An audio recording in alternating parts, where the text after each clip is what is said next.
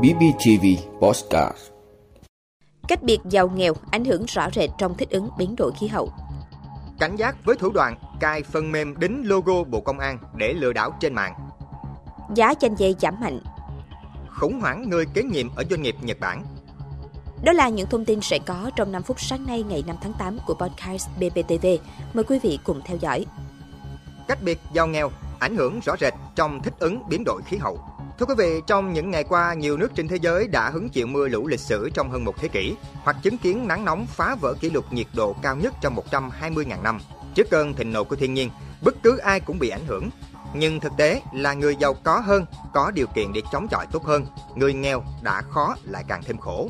Trải qua tình trạng thời tiết cực đoan, khí hậu biến đổi như hiện nay, chúng ta mới thấy điều kiện sống khá giả hay thiếu thốn ảnh hưởng thế nào đến chất lượng cuộc sống. Mặc dù một sự thật hiển nhiên là cả người thu nhập thấp và thu nhập cao đều bị chịu ảnh hưởng bởi biến đổi khí hậu, nhưng những người được cho là giàu hơn sẽ có điều kiện để có thể thích ứng tốt hơn với thời tiết khắc nghiệt. Trong điều kiện thời tiết cực đoan, ô nhiễm không khí, thông thường người giàu thường làm việc trong môi trường ít ô nhiễm, tránh được mưa nắng, đi ô tô hoặc làm việc từ xa, làm việc trong điều kiện tốt hơn. Trong khi đó, người nghèo có xu hướng phải làm việc ngoài trời hoặc trong môi trường độc hại và khi thiên tai như bão lũ xảy ra, khoảng cách giàu nghèo càng rõ ràng hơn. Người giàu có điều kiện tránh trú hoặc làm việc tại những nơi an toàn, bảo vệ tốt hơn tính mạng của họ. Thậm chí họ còn có khả năng tài chính để trang bị các công nghệ tiên tiến để phòng chống thiên tai. Trong khi đó, người nghèo ở nhiều nơi trên thế giới đều chịu thảm cảnh chung màn trời chiếu đất. Thậm chí nhiều ngôi làng, vùng núi bị cô lập trong nước lũ, thiếu thực phẩm, thuốc men và đối mặt với nguy cơ dịch bệnh hay ô nhiễm nguồn nước sinh hoạt sau lũ. Một khía cạnh nữa không thể không nhắc tới là vấn đề thiếu lương thực do biến đổi khí hậu. Người giàu được tiếp cận với nguồn thực phẩm đầy đủ và phong phú, trong khi người nghèo luôn gặp khó khăn, thường sẽ phải trông chờ vào trợ cấp các ngân hàng thực phẩm. Các sự kiện thời tiết cực đoan thực ra có thể là cơ hội để các nước cả giàu và nghèo cùng cải thiện cơ sở hạ tầng, củng cố nền kinh tế chống chịu với các thách thức của biến đổi khí hậu. Thay vì sau mỗi vụ thiên tai chỉ tái thiết những thứ mang tính bề nổi, phải thay đổi một cách toàn diện những điều kiện mang tính nền tảng như tình trạng nghèo đói, thiếu đảm bảo về kinh tế. Có như vậy, tình trạng thời tiết cực đoan biến đổi khí hậu mới không còn để lộ hoặc làm gia tăng khoảng cách giàu nghèo.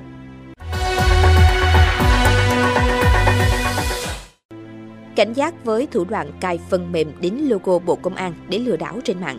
Thưa quý vị, Phòng An ninh mạng và Phòng chống tội phạm sử dụng công nghệ cao Công an tỉnh Quảng Ninh vừa nhận được đơn tố giác về tội phạm của công dân trên địa bàn tỉnh về việc bị các đối tượng lừa đảo giả danh cơ quan công an, yêu cầu cả ứng dụng có logo giả mạo Bộ Công an để truy cập danh bạ, đánh cắp tin nhắn chứa mã OTP nhằm chiếm đoạt tiền trong tài khoản ngân hàng thông qua giao dịch bằng phương thức Internet Banking.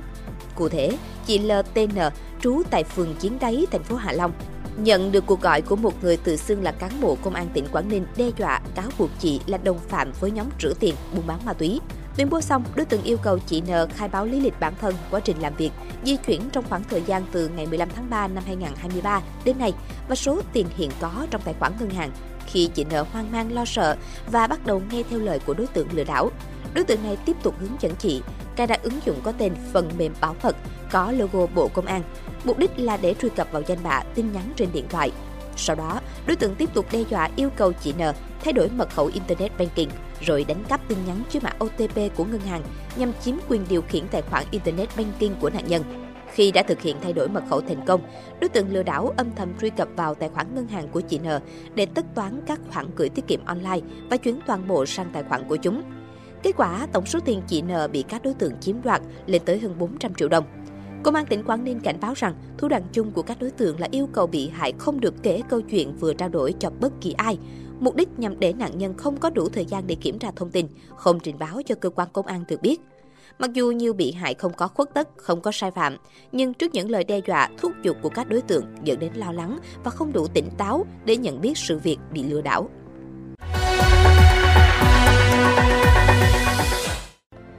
Giá chanh dây giảm mạnh. Thưa quý vị, tại khu vực Tây Nguyên, giá chanh dây bán ra tại vườn hiện vào khoảng từ 2 đến 3 ngàn đồng một ký đối với chanh mút, chanh chiết dịch. Còn chanh bán ngoài chợ giá khoảng 5 ngàn đồng một ký. Mức giá này giảm mạnh so với mức trên dưới 20 ngàn đồng một ký của nhiều tháng trước đó. Với mức giá hiện nay, hầu hết người trồng chanh dây chịu thua lỗ lớn. Theo đại diện ngành nông nghiệp các tỉnh như Gia Lai, Đắk Lắk, giá chanh dây ở mức thấp do nguồn cung tăng mạnh trong thời gian gần đây, đặc biệt là nhiều diện tích trồng mới nhưng nhu cầu tiêu thụ không nhiều. Thị trường xuất khẩu còn bấp bênh, chủ yếu phụ thuộc vào Trung Quốc. Với giá thấp như hiện nay, ngành nông nghiệp nhiều địa phương tuyên truyền nông dân tiến hành chăm sóc bình thường đối với những vườn chanh dây đảm bảo phù hợp khí hậu thổ nhưỡng. Còn với những vườn chanh dây già cỗi cho năng suất kém hay bị bệnh thì nên chuyển sang trồng các loại cây thời vụ để cải tạo đất tốt hơn.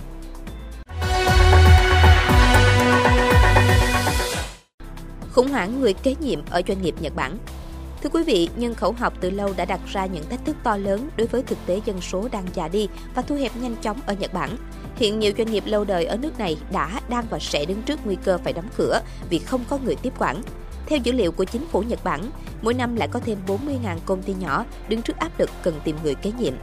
Báo cáo chính phủ Nhật Bản năm 2019 ước tính, đến năm 2025, nước này có khoảng 1,27 triệu chủ doanh nghiệp và cơ sở kinh doanh nhỏ từ 70 tuổi trở lên không có người kế nghiệp. Xu hướng này có thể làm mất đi 6,5 triệu việc làm, giảm quy mô của nền kinh tế Nhật Bản khoảng 22.000 tỷ yên, tương đương 166 tỷ đô la Mỹ.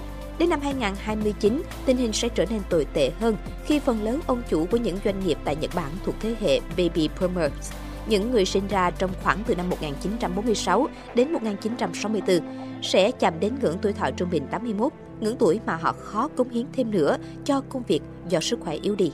Chính phủ Nhật Bản đã đưa ra nhiều chính sách ưu đãi khuyến khích các chủ doanh nghiệp nhỏ bán lại công ty. Nhiều ngân hàng, công ty kế toán và các nhà tư vấn tài chính khác cũng chuyển hướng làm cầu nối giữa các chủ sở hữu công ty muốn chuyển giao công việc kinh doanh của mình với người bán tiềm năng. Vị đã luôn ủng hộ các chương trình của Đài Phát thanh truyền hình và báo Bình Phước. Nếu có nhu cầu đăng thông tin quảng cáo ra vặt, quý khách hàng vui lòng liên hệ phòng dịch vụ quảng cáo phát hành số điện thoại 02713 887065. BBTV, vì bạn mỗi ngày.